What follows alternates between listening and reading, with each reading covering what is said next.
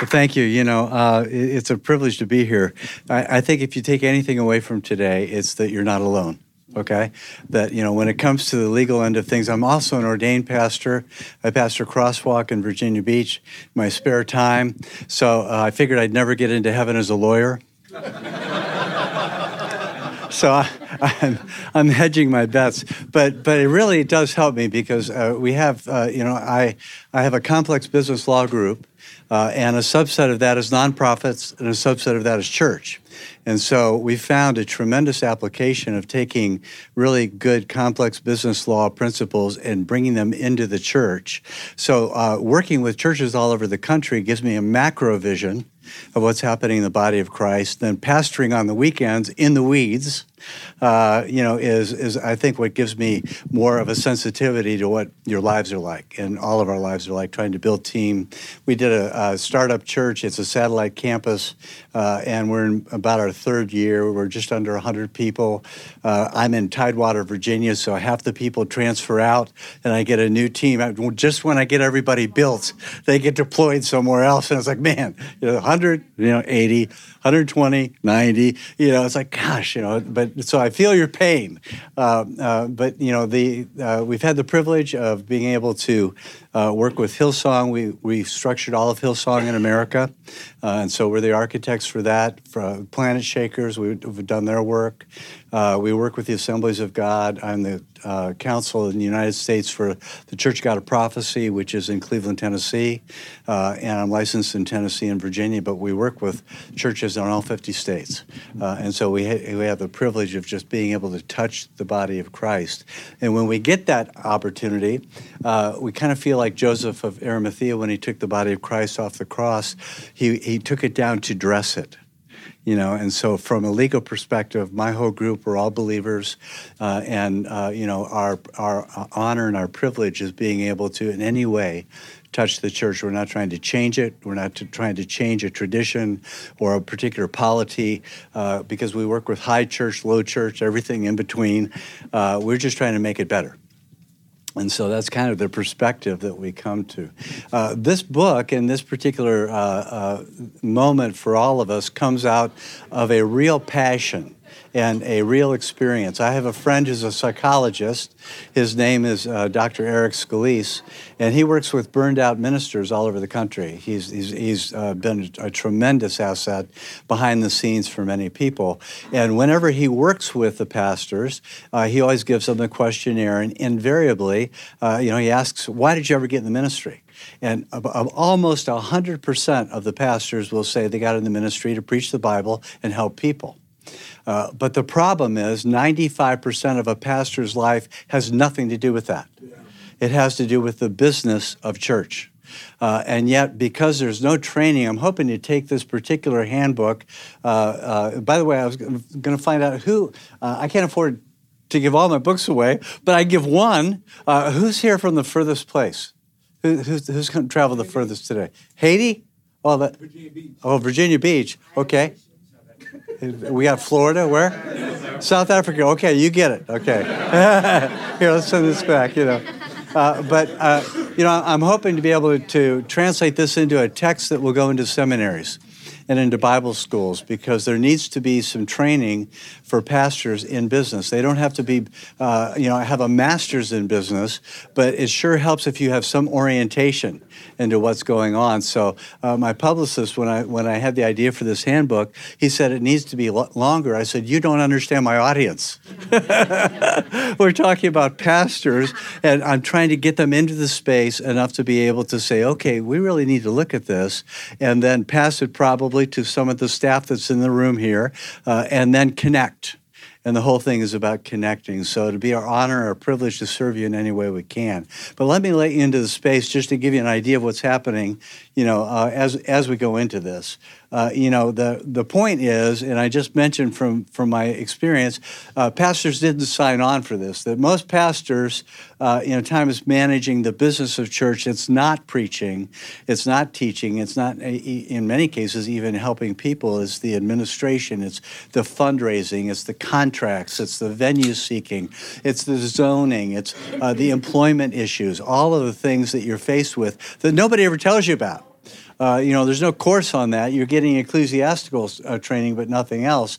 And so, you know, I feel like this moment and the whole idea of of what I, I'd like us to, to walk away with is that God wants us to think past lunch. He always thinks generationally.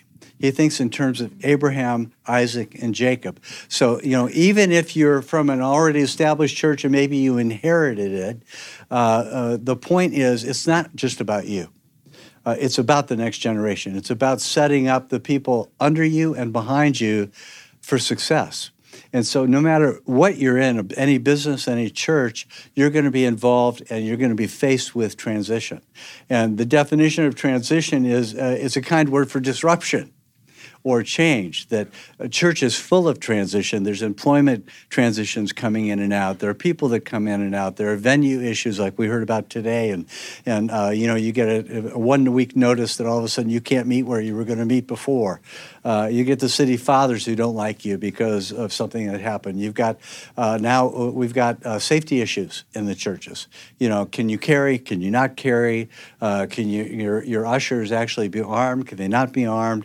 These kind of issues, you know, we never had to face before, uh, but now we're we're in a myriad of these things. So the word transition is a big deal, and and you know, there's this thing, and I appreciated the mention of a book called "Passing the Baton," which I've never read, uh, but uh, it really uh, that whole concept is about the transition zone. That you know, right now the Bible says that first comes the natural. And then comes the spiritual. And right now, we're in the greatest transfer of wealth in the history of America. Uh, between World War uh, two and the baby boomers onto the millennials, uh, it's the greatest transfer of wealth in the history of this country. I believe that's a spiritual thing that's happening also. I believe that there's a passing going on. There is an actual transition going on. And the races, the succession planning is good planning, but races are won or lost in this area called the transition zone. Uh, I don't know how many of you remember the the uh, men's and women's relays in China many years ago. But we sent the most fabulous teams uh, that had ever been assembled to do these relay races. And every one of our athletes in America was a world record holder. So nobody really questioned whether we were going to win the gold. The question who, is who would come in second and third. Uh, the problem, though, with all of our teams was nobody practiced the handoff. And so, you know, our men, you know, uh, were, were lining up and they, they were coming to do their thing. And you may not be able to see it over here, but maybe point up there if you could, uh, if you're close enough to, to where the baton is. The baton's down there, okay? They kept blowing the handoff. And here's another example of, you know, uh, they just failed to, fake, to, to focus on this handoff.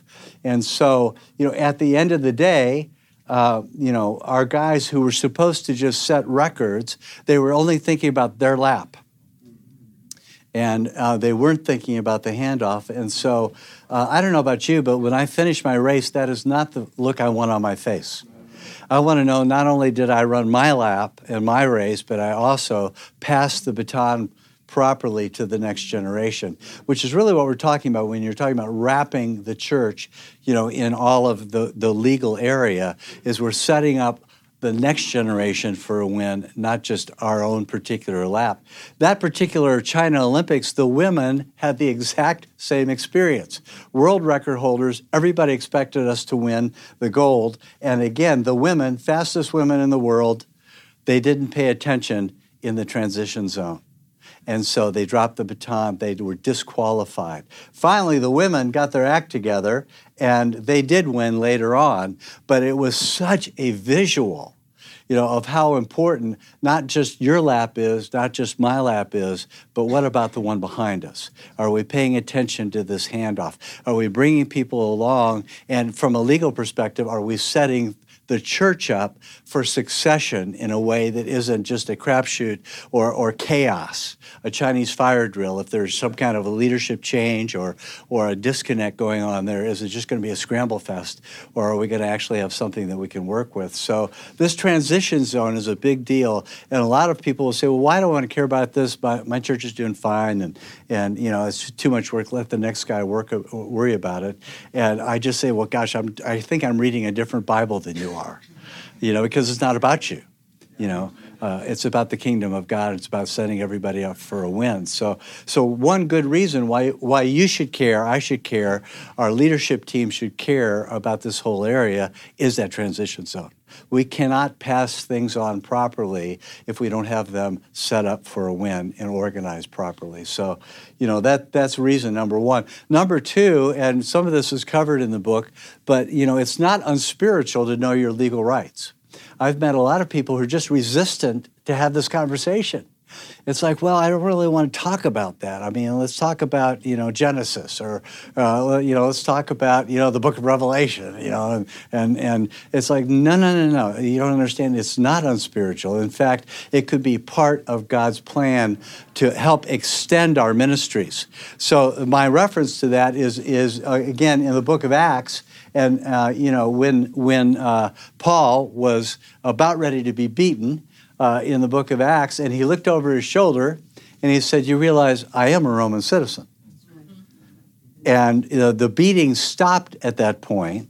You know, his particular guard went out and got the, the captain of the guard, and, and they came in and they said, well, well, well, you know, what do you mean you're a Roman citizen? He said, yeah, I'm a Roman citizen. Well, it was against the law to beat a Roman citizen who had not had a trial.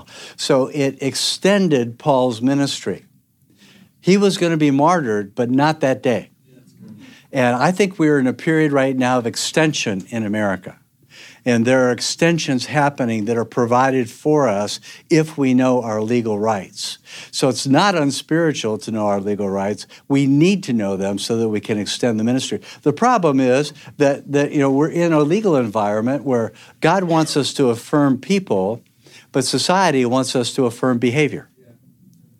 And we can't do that and preach the Bible and believe in the Bible. We we want all people to come. When I was interviewing the son of Sam, uh, David Berkowitz, up in Sullivan uh, maximum security prison, we had a wonderful time together. He's a believer. He's been serving the Lord for over thirty years now. Uh, and uh, I just grilled him on so many different questions uh, about his, the authenticity of his real conversion and, and everything. And it was it was powerful. But at the end, Uh, of, of the interview, I said, well, David, and he brought in this this uh, uh, this worn Bible of his, and and I said, well, David, is there anything you'd like you'd like to say that we didn't cover? He said, yeah, there actually is, and he turned open to Revelation. He said, I just want I want people to know that God loves people. He loves all people. And and and he read this scripture, the Spirit and the bride say, come, from Revelation. Let the one who is, hears uh, say, come, and let the one who is thirsty come. Let the one who desires to take the water of life without price come. So we're living, you know, in an age where the heart of God is for our churches to reach everybody. But that doesn't mean we can affirm all behavior. We can love people and not affirm all behavior at the same time. But it's complicated, you know, especially in the environment we live in today. And that's where my particular area comes in. And so, you know, uh, in, in Ephesians chapter six, I love what the Message Bible says. It says, and that about wraps it up. God is strong. He wants you strong. I'm a lawyer, by the way, so I don't have to be a theologian. Okay, I can read the Message Bible, all right? You guys can go read this in the King James if you want to. So take everything the master has set out for you, well-made weapons of the best materials, and put them to use so you'll be able to stand up against everything the devil throws your way.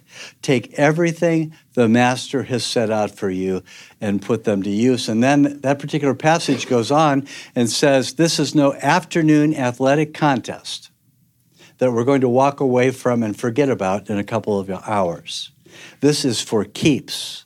A life or death struggle, fight to the finish against the devil and his angels. Be prepared.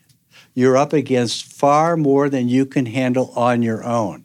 That is the whole message of this A R C conference, about family, that, that we don't have to do this on our own. We are up uh, against far more than we can handle on our own. If you feel like you can't do it alone, uh, you're right.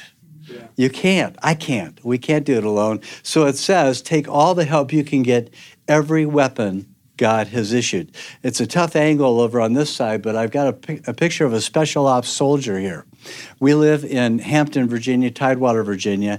It's the headquarters for SEAL Team, Team six, uh, for the Atlantic Fleet. Uh, it's the headquarters for the nuclear stockpile for the East Coast. We've got Oceana. Uh, we've got, you know, uh, all kinds of military presence in our particular area. And so it's not tough to orient somebody in my town to uh, the importance of all the equipment. I did some research once, and just to to to uh, fund one soldier and that equipment is about a million dollars per soldier. So all the equipment that it takes to put in to to, to design, to uh, you know, give him an advantage, in, in and hopefully to win any battle, uh, a tremendous thought, tremendous cost, tremendous research has has gone into it. It would be absurd for this guy to say, well, I don't like the, the night vision goggles. They're the color green, and, and they make me nauseated, you know. Or or I don't want to wear the Kevlar vest because it's constricting and it makes me hot. Uh, or I like the gun. I just don't like the bullets.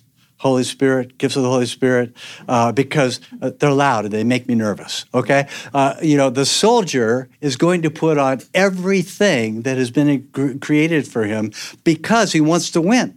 And he wants to survive, first of all, you know, and then he wants to win. But the church has been famous for selecting only certain pieces of the of the uh, equipment and leaving the rest on the shelf.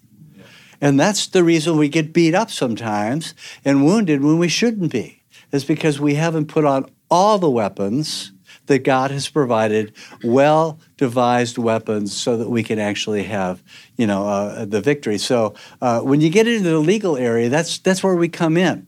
Uh, it's, we're just part of the weapons. We're not the only weapon. Your tremendous training and fellowship and relationships and all the things we're talking about here, it's it's it's a part of a whole, but we are part of the weapons.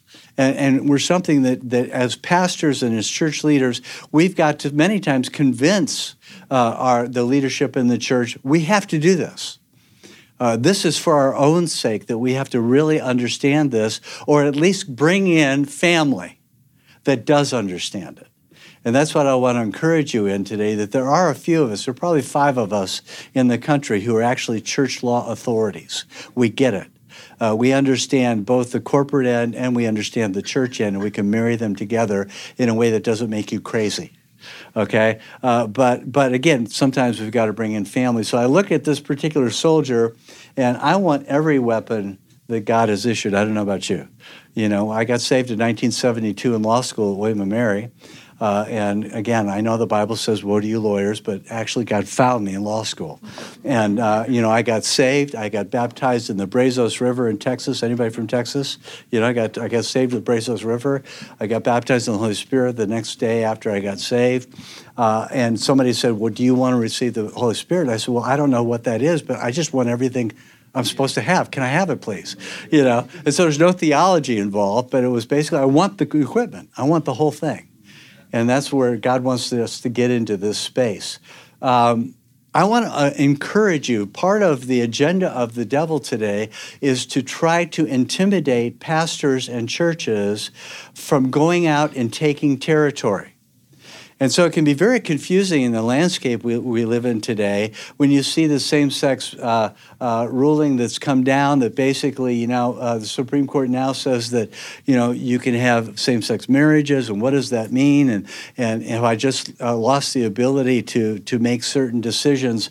Uh, uh, can I do what God's called us to do, or do I to have to somehow compromise Uh, you know, in, in our staff or in our volunteers or who we let into key positions? And, you know, I just want to encourage you today, the answer to that, even though that was a chilling sight when we saw that, you know, on the national news, uh, the answer is a resounding no. You don't have to compromise. These are five questions I get regularly throughout the country. They're legitimate questions from churches and from leaders. It all goes down to, what does this mean for me and my church? Uh, does this mean, am I required to marry same-sex couples? If I'm a pastor and somebody comes and says that, that, that you know, they want to, they want me to marry them, do I have to say yes? What what does this mean now? Or uh, do I have to? Uh, am I required to conduct uh, uh, celebrations? Uh, important one: can I refuse to employ Uh, someone, uh, a person on my staff who's gay or homosexual, transgender? Remember, we love people. But we don't have to affirm all behavior, because the Bible is very clear on, on you know, if we're going to follow the Lord, we can't make up new rules. Okay? Uh, can I restrict volunteers from serving? So what happens if somebody on your staff comes out and says, hey, you know, I'm, uh, you know, sexually confused, and, and, and but I still want to be on your staff. Uh, can you can you let that person go, or are you going to invite a Title uh, seven uh, sex discrimination suit? Uh, or what, what about in the volunteer area? Uh, what happens if somebody comes and says, well, yeah, uh, you know, two girls are, are taking care of a particular uh, women's ministry or youth ministry, and they come out and say that they're gay. Can you say, well, you can't be leading our, our you know, our, our young girls? Can you do that? And then, well, very importantly, for those who actually have a facility, we rent from a uh, private academy, a wonderful auditorium, and I, I'm jealous every time I come into a place like this, because we set up and take down every week. How many people can identify with my pain? Okay, you know. But for those who actually have a facility, Uh, what if somebody comes to you and says, I want to use your facility, uh, and they're going to hold some kind of a uh, event that is in contradiction to the Bible? Can you say no to them, or are you going to get sued, uh, you know, for discrimination? Uh, what does this whole world mean now for us as churches? And the good news is we're still under the First Amendment to the Constitution. The churches today uh, enjoy the freedom of religion. Uh, but what's changed is now we have to be more intentional than we've ever been to prove what we believe. So in the old days, my day, Richie Wilkerson's, uh, uh, Rich Wilkerson's day over Trinity, we used to be able to say we believe the Bible. And that's all we had to say to be able to qualify what we believed. Now it's important for us to say we believe the Bible says this about that. And so a statement of faith is something that when we're creating bylaws, we're launching churches for you guys, when you call us and say we want to start a church, give us the right documents. Uh, you know, it, there are other groups that do it, but but in my particular group, we're all lawyers. And we're thinking past lunch. We're thinking, what does this mean in the big scheme of things? It's not just getting a template and, and pushing a button. You might get something, and what you get wouldn't be wrong. It just may not be right. And you won't know until it's too late. And so we've got to be thinking, do you have a statement of faith? Uh, and you say, yeah, you know, I got mine off the internet and, you know, it's worked for years. Well, now, does your statement of faith address sexual orientation issues? Uh, if not, uh, we need to bring them in, because that's going to be the key of saying we believe this isn't just a passing trend. Uh, it isn't a fad. This is our, our conviction as a church. This is what we believe on these issues, and here's the scriptures of why we believe it. So a statement of faith is essential uh, as far as what's going on. So do you have to require same-sex couples? The answer is no. Uh, we're, we are we are under the First Amendment to the Constitution. We have freedom of religion. We can practice our religion any way we want to. We just have to prove what we believe. And that's what's changed. Everything's intentional now. It's not just a big brush that we can just sweep everything under. So again, you know, how, how can you prove what you believe? If you have bylaws, it's important to have them reviewed and then amend and restate those bylaws to make sure your statement of faith is is clear in there. Uh, you know, if you ha- don't have one yet, we can we can craft those for you uh, to make sure that the bylaws have a statement of faith. And as long as that statement of faith is clear on what you believe about these issues, you're okay. Same thing on celebration. Uh, you know, you're not required to uh, conduct same-sex renewals of vows for the same reason, First Amendment. But if there's ever a firefight, it's gonna they're gonna look at your bylaws, they're gonna look at your legal documents, and they're gonna look at your statement of faith and say, "Show me where this is a conviction, not just a preference in your church." Okay, this is very important. Can you refuse to employ a person on your staff who is gay or homosexual or transgender? The answer is you can. Uh, you can actually say uh, what we do when we draft employment agreements for the churches, and we give we give you something to work with. Uh, there's a check the box moment that I have read your statement of faith and fundamental beliefs and agree to abide by it to be on your staff. It's part of the employment agreement. So then, if they come out, then you can fire them for religious reasons, which is under the First Amendment of the Constitution. It's not state employment law. It's it's the Constitution that you're coming under at that point. But you're going to look at that at that statement of faith, and the employment agreement should point to it and say, I read it, and I agree to abide by it. And the same thing happens in the volunteers. We create volunteer agreements where, you know, some some churches don't mind what your sexual orientation is or your particular stand on, uh, you know, uh, sexual issues is if you're going to park cars. Uh, but they really care if you're going to work with the kids. They really care if you're going to lead Bible studies. They really care if you're going to do a, a home group or a connect group. Uh, and so your volunteer agreement, I've read your statement of faith and fundamental beliefs. I agree to abide by it. This is a package of, of forms that you can get. And if you contact me, I can get them to you because you need to have these served up. And they're state-specific. And so sometimes we have to work with uh, associate attorneys. We're part of the Christian Legal Society. And I've also taught in law school at Regent University for about a decade. And so I've got graduates all over the country that I can call and say, listen, I need you to review this under your state to check the box and say, yes, we've had a you know a, a state uh, an attorney in Louisiana, which again, Louisiana is like you know another planet. Uh, they have their own law; it's called civil law. Uh, but you know the, the idea is we have somebody in that in that particular jurisdiction. Uh, but again, there should be a volunteer agreement that throws to that statement of faith. That's why that initial bylaw set is huge. And again, if you've inherited a church, it's time to scrub it uh, and make sure that it's up to date. That's something that is should just be happening. And this is huge. Can I offer up my facilities, uh, you know, to an outside group? If you let an outside group use your church facilities without having them sign what I call a facilities use agreement, you've just opened up your church as a public use, which means you can no longer say no to anybody. That's significant because a lot God's given us some really nice properties, you know. So I had a I had a pastor who just remodeled their church in Philadelphia, uh, and it was all that cool scrub wood industrial look. And it was so cool that Lifetime Television approached them and said, "We'd like to, uh, you know, rent your facility to do a documentary." So the pastor called me on the phone and he said, "Can I do that?" I said, "Well, do you have a facilities use agreement?" Because what the facilities use agreement says is, "Hey, God gave us this church. It's a, it's been given to us as a trust from God, primarily for the members of the church.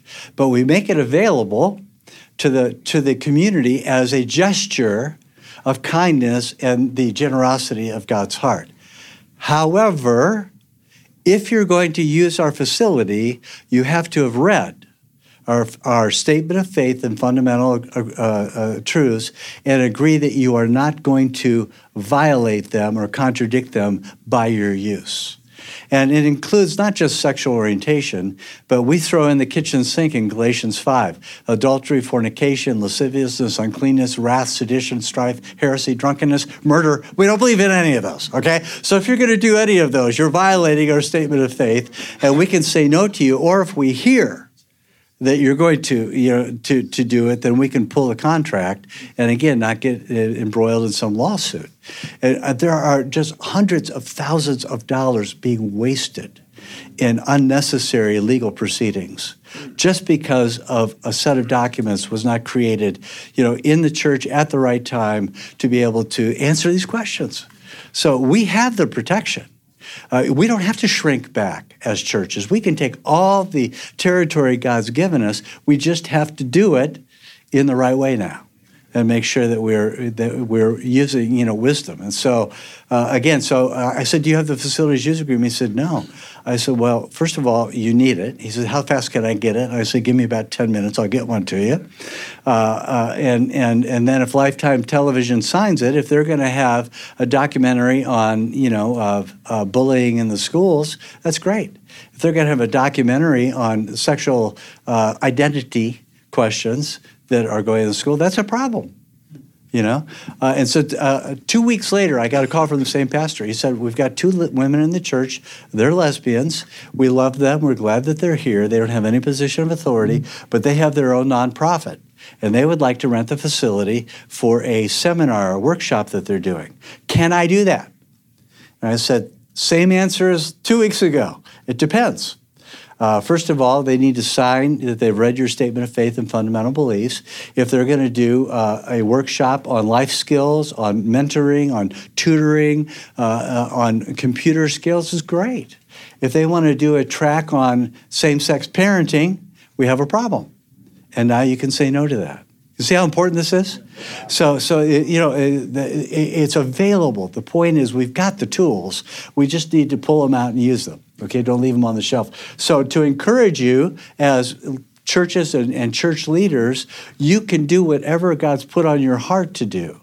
Uh, you know, you don't have to marry people you don't feel uh, in your conviction to do. You don't have to celebrate uh, uh, different sexual orientation issues if you don't want to. You don't have to hire people, or you. And yes, you can fire people if they are actually, uh, you know, violating your scriptural uh, beliefs. Uh, and and again, you know, uh, you you can give uh, volunteers their own space and and and. Ask these tough questions uh, and uh, go, go ahead and let them go. You don't have to expose your children uh, or your young people or your key folks to leaders who are not, you know, following the Bible. And very importantly, you can open up your facilities. We want people to come in.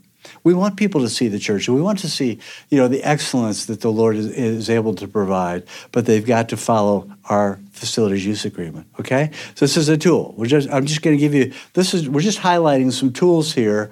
Uh, you know, uh, another thing that for those of you who have facilities is the whole idea of protecting the assets of the church. Uh, in many cases, uh, we are second, third generation inheriting the blessings, the tithes, the offerings of generations before us. And so we're stewarding uh, something from generations before, and we want to not only uh, keep it, but grow it for the generations to come. And so when you're incorporated, uh, then then we can talk about the importance, you know, of protecting the assets. Creating the right structure around the church can protect the assets. And so when people ask me what my elevator speech is as far as what we do, we preserve, protect, and pass on assets. That's what we do. That's my assignment in the body of Christ, is make sure we wrap them, protect them, preserve them, and then pass them on. And so if your church is not incorporated, many of you might say, well, why is A R C so insistent on churches incorporating? And that's because an unincorporated church is the most porous legal structure you could ever think of. Uh, theologically, you might run into some of the old guard who say, well, we don't want to incorporate because we don't want the state involved in our business. Well, guess what? They're already involved in your business. That's where you get the designation unincorporated association. It comes from the state code. You know, and so, you know, if the church is not incorporated, uh, you know, it, it exposes the church, the assets, and the leaders to personal liability. And so if something goes sideways in church and you're not incorporated, the pastor's personal assets are available. The deacons' personal assets are available. The elders' personal assets are available because it's an unincorporated association. It's called joint and several liability. So if we're all the leadership group of our church and, and some legal moment happens that breaks through our insurance or whatever, they don't have to treat equal, each one of us equally. Joint and several liability means they can hunt through the pack and see who has the most assets and just take yours. Joint and several liability. It's a horrible, you know, reality to go into. And so, again, you know, it's something that you don't want to be involved in. That's why you want to incorporate. And one of the, the chapters in the book is, is talking about beware of the cut and paste mentality. Uh, you know, I've got a lot of friends who have incorporated and borrowed other people's uh, documents. You say, well, it worked for them. I'll just use their bylaws or I'll just use their stuff. You know, and, and it's actually, you know, very dangerous because what you get may not be wrong. It just may not be right. And the very time you need it because you haven't had it reviewed and really given to you for your church the way you do church. Uh, years ago, I, I had my knee replaced. I tell a story in the book, and it was from a basketball injury. I wish I could say it was because I was such a great basketball player. It wasn't. I was just in the wrong place at the wrong time. I had a high school uh, nemesis who was still held a grudge. He ended up being a B one bomber pilot. But I was going up for a layup, and he threw a cross body block into me and blew my knee out. They, it's church basketball. Praise God. In love. Okay. Yeah. Uh, they carried me out on a stretcher. Uh, but but uh, so over the years, my knee, uh, I, I never really had it operated. I had aspirated a couple times, but it became more and more lame. So my right leg started looking more like I'd just gotten off of an ox, you know. I was functioning, but I was functioning at a decreased level of ability. The church looks like this today. It's functioning, but it's not in alignment. It's not, you know, th- and, and over time, that becomes more and more acute. To finally, I was at a, a, a Eagles and Bears game in, in Philadelphia with Carl and and uh, the, one of our pastors there, and I couldn't even walk from the parking lot because my, my, my leg wasn't working. So I got my knee replaced. I did not go to my dentist to get my knee replaced. Dentists have a medical degree, but they don't know knees. And I've met so many people who will they'll they'll, they'll task a, a poor lawyer in, in their in their congregation or somewhere in their world to draw up the most important documents in the history of the church. And a real estate attorney might know, you know, how to close or, or write a deed, but they may not know corporate law. Uh, a family lawyer, you know, might understand, uh, you know, some some different nuances in, in custody, but they may not know corporate law. And some corporate lawyers don't know church. And so I met, uh, I was um, uh, uh, counsel for an entire denomination, and their particular hierarchy, they've got overseers over different districts, and and those are state offices, and then all the local churches connect to the state offices. And the state office is supposed to connect to headquarters, and all the property is owned that way, you know? And so I opened up a, a state office uh, incorporation that some corporate attorney had done, and he incorporated them, but put them on an island. They weren't connected to anything. And so all the property that the state owned, they could have just gone and done anything they wanted to with it because it wasn't connected to national, you know, and the local churches weren't connecting properly to state. They went to a corporate attorney. They said, incorporate us. He incorporated them. But there wasn't that that integration of the faith and the denomination with the actual bylaws. So, so you know, I know it's self-serving, but I'm saying go to an expert. And I'm not the only one in the country, but find somebody. This is what they do. Uh, because you've got to be able to figure out, for instance, in A R C, A R C has its own protocol. It has a set of recommended bylaws, but you can't just take those off the shelf and put them in your church. You still have to have a discussion. Is this going to work for you? It's a suggestion. It's not an order. The incorporation is an order. But the, you know, how the government inside, how you make decisions, that's something that can flex depending on who you are, you know, as an organization. So, you know, uh, find experts who actually do this.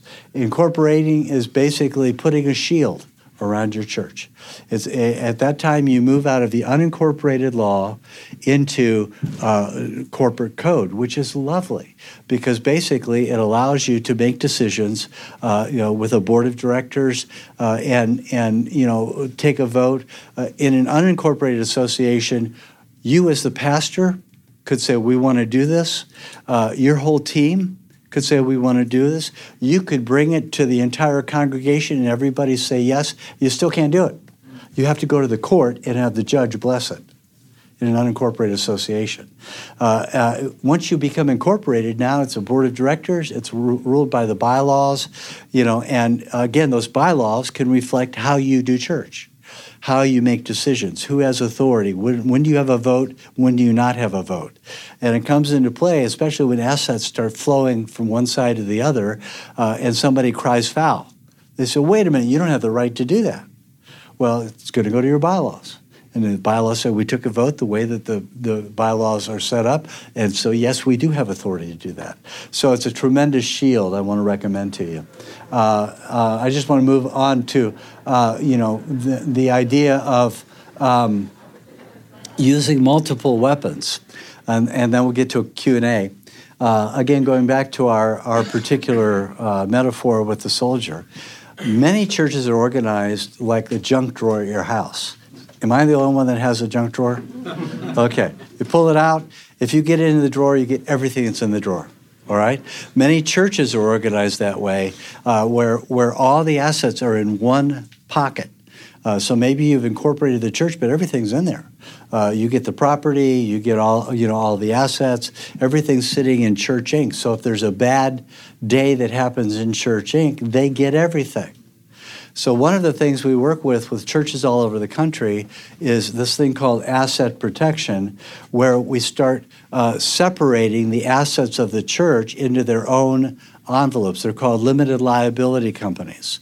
And according to the I R S rulings, if Daycare L L C, if the only owner is Church Incorporated, Daycare L L C enjoys the tax exemption of Church Incorporated. However, it also enjoys its own individual identity. So if something bad happens in Daycare L L C, it stays in Daycare L L C. They can't get to the property, which is the trust that we have of tithes and offerings of generations that we're try, trying to preserve and protect, okay? So uh, it, we had a church that had a daycare. It was a preschool, preschool, and one of the volunteer workers just mistakenly gave the wrong breast milk to a baby, which in that state was assault and battery. Just a human error. Well, the parents, you know, very understandably went nuts. Everybody had to have tests and all of that kind of stuff. But then as they began to hunt around, because a few lawyers were whispering in their ear, well, why don't, you know, this is a pretty big church. They got big assets. Why don't you see what's going on? They realized the daycare was, uh, you know, an, a limited liability company. It owned nothing. It rented the facility, you know, from, from Church Incorporated. Uh, it didn't own the furniture. All it had was payroll, bills. And so there was nothing to go after in that particular moment. And so this could be a big deal. I mean, if you have, we, I have some churches that have dozens of buses, and they're going, fanning out all over a, a metropolitan area, and sometimes in some pretty rough areas. And some weird things can happen on those buses. You know what I mean? And so in those particular cases, we dropped down a transportation L L C. It owns all the buses. And the church rents the service from the transportation L L C. The drivers work for the transportation L L C. The insurance is sitting there with the transportation L L C. So if something bad happens, uh, the transportation L L C assets are at risk, not Church Incorporated. You see what I mean? So so this is where we're putting on the equipment. Uh, the, and this is not like new law. This is settled law throughout the country. Every state, we've been able to employ this kind of asset protection. And that can go on forever. Uh, if the church wants to drop drop down a campus, it can be, you know, uh, it, it can be uh, Birmingham uh, Campus L L C, and then it can be uh, Toledo L L C, and it can be Virginia Beach L L C, and each campus can have its own limited liability company, and what's happening in there stays in there. So again, you want to take all the ground that God's given you, but you want to use wisdom. And so these things are available to us. So, uh, and and just kind of finish up some thoughts really quickly, and then uh, we'll go to a Q and A. Uh, you want to have uh, key person uh, life insurance for many of, of your churches. Many of the startup churches, you know, are, do revolve around a person. We know that Jesus is the star. Uh, he's he is absolutely, there's there's no one like him, but many times God will raise up a couple or a person. And, and then you get into a building program, and people have been drawn to that anointing, to that, that couple for whatever reason. If something happens to them, it can gravely affect the finances of that church. And so the way you address that transition time, that disruption time, is to get key person insurance on that key couple or that key uh, pastor. So if something does happen during that lag where you're getting a, a new leader and the succession is being uh, followed under the bylaws, and if the offerings go, go south a little bit, uh, it doesn't ruin the church at that point. You know, and so key person insurance can be a, a, a very important thing. I can talk to you about that, or someone else that you know in your world. But uh, remember this as another tool. Uh, and then another thought is every church should have what's called directors and officers insurance. Uh, that key group, your board of directors, your pastors, uh, uh, your decision makers, if somebody sues the church, they're going to name people. And so if you don't have directors and officers insurance, then uh, they're defending themselves. Maybe they'll end up being, oh, they will be if it's incorporated, uh, unless there's been some illegal activity, they'll, they won't be personally liable, but they've had to front their own legal costs. But if you have directors and officers insurance, which is very inexpensive, uh, it's a rider that just goes on your normal hazard insurance in your church, uh, then the, the insurance company protects and actually prosecutes that matter from day one. So you, your your leaders are not having to pay out of their own pockets. The church is not having to pay out of its own pocket for some legal defense because you have directors and officers insurance. So again, it's another tool that we can use. And a lot of these things are in the book just to remind you, but just trying to touch the middle. So again, you know, we're talking about every weapon that God has issued, and other things we talk about, you know, uh, in there is, is uh, uh, don't give a novice a gun. Uh, that's about who do you who do you have as your board of directors? That's not your golfing buddy, uh, you know. It, it's not your, your best friend that you play cards with or whatever. Uh, selecting a board of directors is a huge thing. Uh, they have the legal authority and the legal accountability, and the the law is going to look to them uh, for the decisions that were made in the church. And so there's a chapter about that, you know, in in uh, in the book. Also, who owns the sermon? Uh, in the days that we live in today, many of us have a bigger footprint than just the local pulpit that, that, that we're serving at. So if you if you create a sermon, uh, or your pastor does, and they use church resources to create the sermon, and they preach it in your church, and then they uh, uh, burn a C D and they take it out to a conference and sell it, who gets that money? Who owns the sermon? It's called intellectual property. Uh, and the answer is it depends. Okay, that that yeah, and, and we explain that in, in the particular book that that it, it really depends. If, uh, for instance, T D Jakes, we all know him, we love him. Uh, he's got three different ways that, that his sermons hit the Potter's House. So if he designs, if he if he uses Potter Potter's House uh, facility and on their time and preaches it there, uh, it's a Potter's House. Uh, property at that point. He can have a license agreement where he buys the rights to be able to take that out, and so he pays a fair market value for that, and then whatever he sells it for on the, on the, on the road is his. So that's one model. The church owns it. We have to pay for it. Uh, he also has T D Jakes Ministries, and so he'll create some things and take them out on, on, to different conferences and bring them into Potter's House. So he owns that. The ministry owns that, you know. And then there's T D Jakes Enterprises, where he's got an entire uh, stream that he works in that has nothing to do with his nonprofit purpose. Uh, he pays tax on that, but he owns it. So it depends. But it's thinking, you know, what are we doing? And a lot of that would revolve around the contract that you have with your pastor. Does your employment agreement with your pastor require him to be solely, exclusively, or her, Uh, the, the pastor in that church, and that's their full-time job, and, and, and that's it? Or does that employment agreement reflect a broader calling that they might have that the church permits them to have? And so, again, you know, who owns the sermon is a whole other subject. Uh, don't overheat your weapons. That chapter in the book is talking about I R S hotspots. And just to boil it down very quickly, the I R S has a problem when people make too much money and are representing a nonprofit or especially a church, okay? It's called excess compensation.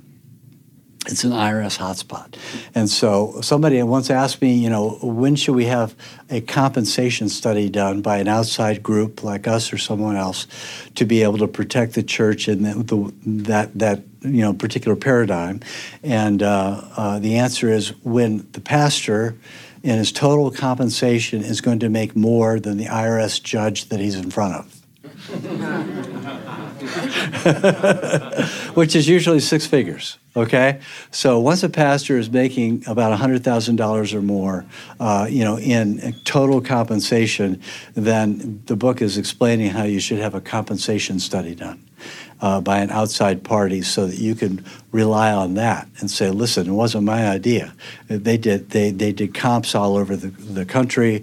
They did churches like ours in towns like ours with assets like ours, with education like ours, and there's the range. And so as long as we're in that range, then we're, we're not violating excess compensation rules for the I R S. It talks about stuff like that.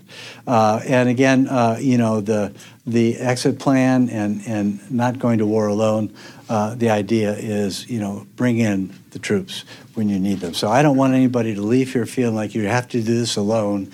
You, we'd miss the whole purpose of the conference if, if we left uh, that way. But I want to encourage you, there are folks who do this. Uh, and whether it's me or someone else, just make sure whoever you pick uh, understands corporate law and understands the church. And without both of those working together, what you get is just not going to be probably what you need. And you need a comprehensive visual going on in the person's mind to see how all the parts are going to work together.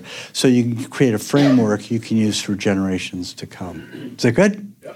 Amen. Okay, so let's do some Q and A. Guys have any questions? Yes, sir. So on the bylaws, um, like, I mean, let me just read this because uh, I worded it in my mind. So our statement of faith is, is more harsh than we care to enforce. So take the subject of homosexuality, it like way overshoots it so much, it's almost like if you're gay, we can kick you out of the church. Uh-huh. But I very much subscribe to the concept of you can belong before you believe. We have a gay couple, a female okay. couple that we they, they serve coffee, and I feel like they're capable of doing that. Beautiful. Even though they... Yeah. And, and so is it... Okay, so you know how the neighborhood association, if you don't enforce all of the rules... Yeah. You can't enforce any of them. Is it dangerous if we're too harsh and not enforcing it? Yeah. Uh, did everybody hear the question? Because it's a great one. And the answer is absolutely it's a problem. Because where all the litigation happens is, is if you're going to be ambiguous and inconsistent. Because then it no longer looks like a conviction. It looks like a preference.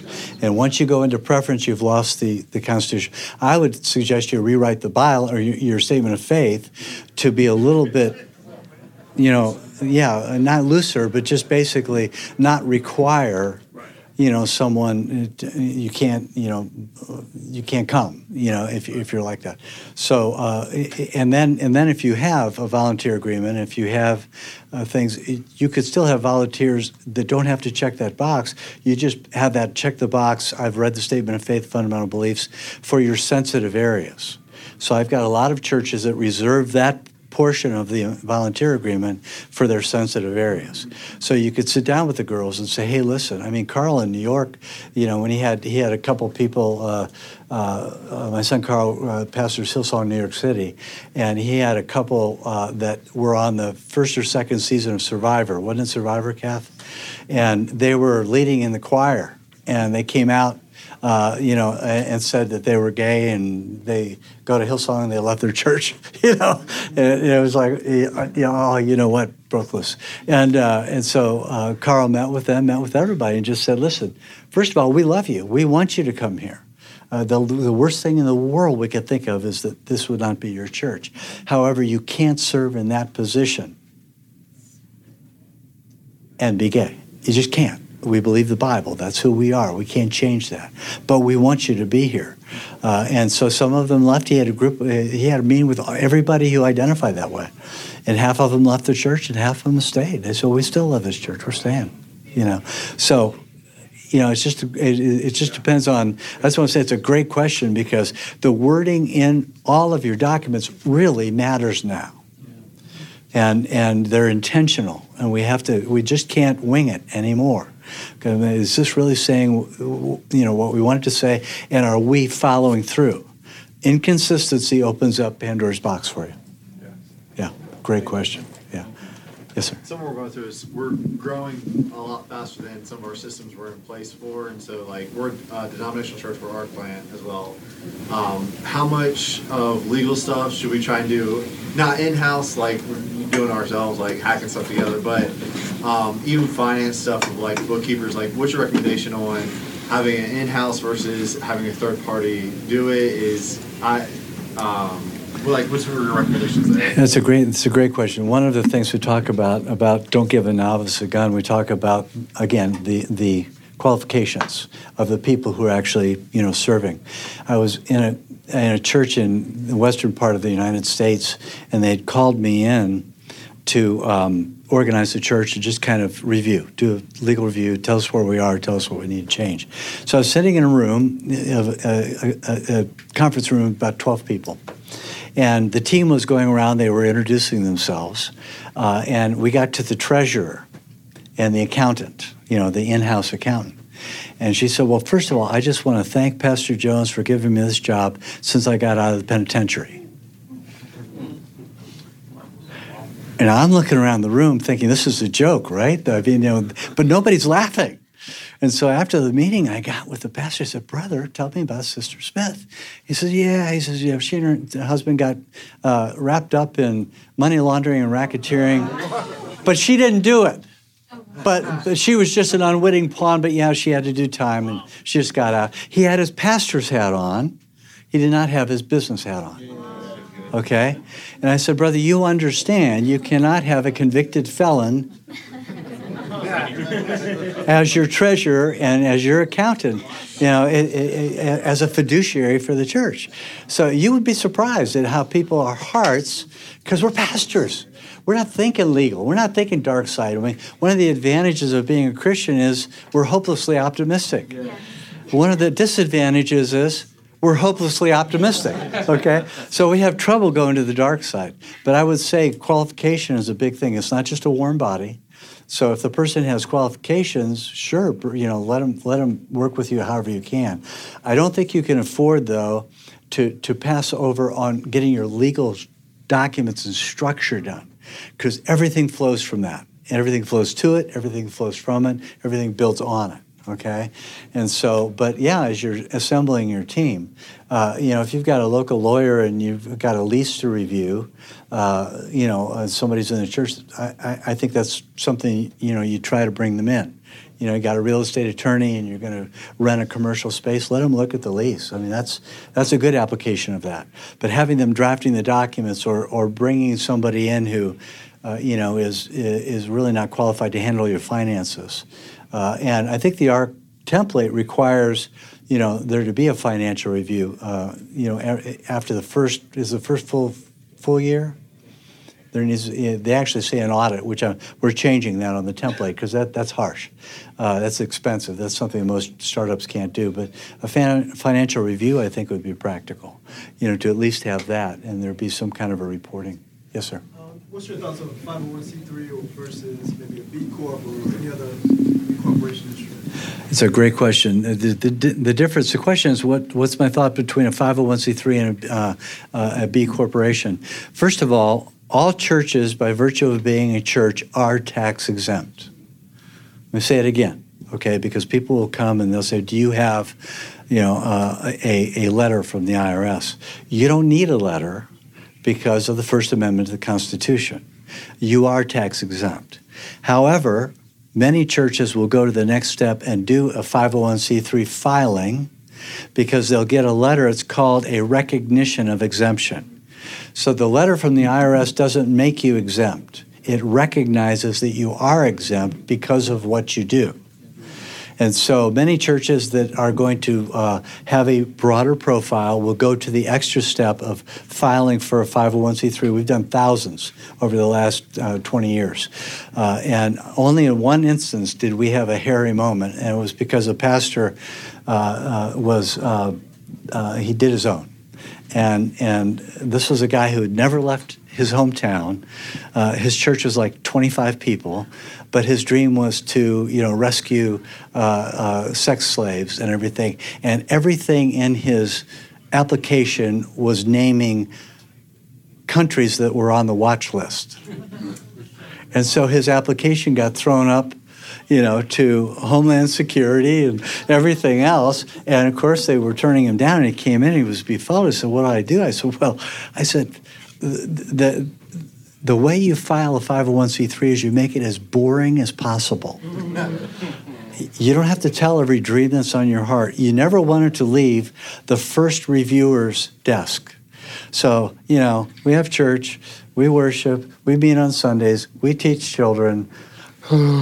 Okay, next, you're a church, okay? So you don't want to say, and we're going to have nineteen campuses all across Alabama, and then we're going to have Bible schools, and then we're going to plant churches in Africa and, and, and, and you know, in Sierra Leone, and we're going to rescue child soldiers. I mean, you, you just don't do that, you know, you just, so, so you can file for your own C three. You get the letter. The letter can help you if you're in a building program, okay? Many uh, local uh authorities will, will ask you, do you have that letter? Uh, I want to give you uh, money off of your uh, building materials or whatever. They want to see the letter. They don't understand. You don't need a letter. But sometimes if if it works for you, it's good. If you have a lot of internationals, and I think we're going to have to wrap it on this, but but if you have a lot of internationals in your church, the I N S doesn't care about the I R S or the Constitution. They want to see the letter. So if your church is going to be sponsoring a lot of internationals like you guys at Trinity in Florida and, and different folks like that, it's probably good to go ahead through the, go through the exercise. Churches do not have to report their finances. Even though you're a five oh one c three tax-exempt organization, there's no reporting. Ministries do. So uh, you have to file a nine ninety every year, and you need to report. And so there's a big difference, and I mentioned that in the book. There's a big difference between a ministry and a church. Uh, and if you're a church, you want to file as a church because you don't have to, to do any of the reporting. Then if we do Church Incorporated and drop down the babies, they don't have to report because they're under your five oh one c three. It's a church. However, if you've created an entity called Steve Lentz Ministries, Uh, and it's a tax-exempt organization, I have to file a nine ninety every year. So I'm reporting. So again, it's picking the right entity for what you're going to do. Does that make sense? Great question, so. Wish we had more time, but I want to respect the next session. But uh, love you guys. The books are done in the, in the bookshop, and uh, feel free. And take a business card and call me. I don't charge for the phone call. Let me talk to you and hear your story and see if I can help you, okay? God bless you. Okay.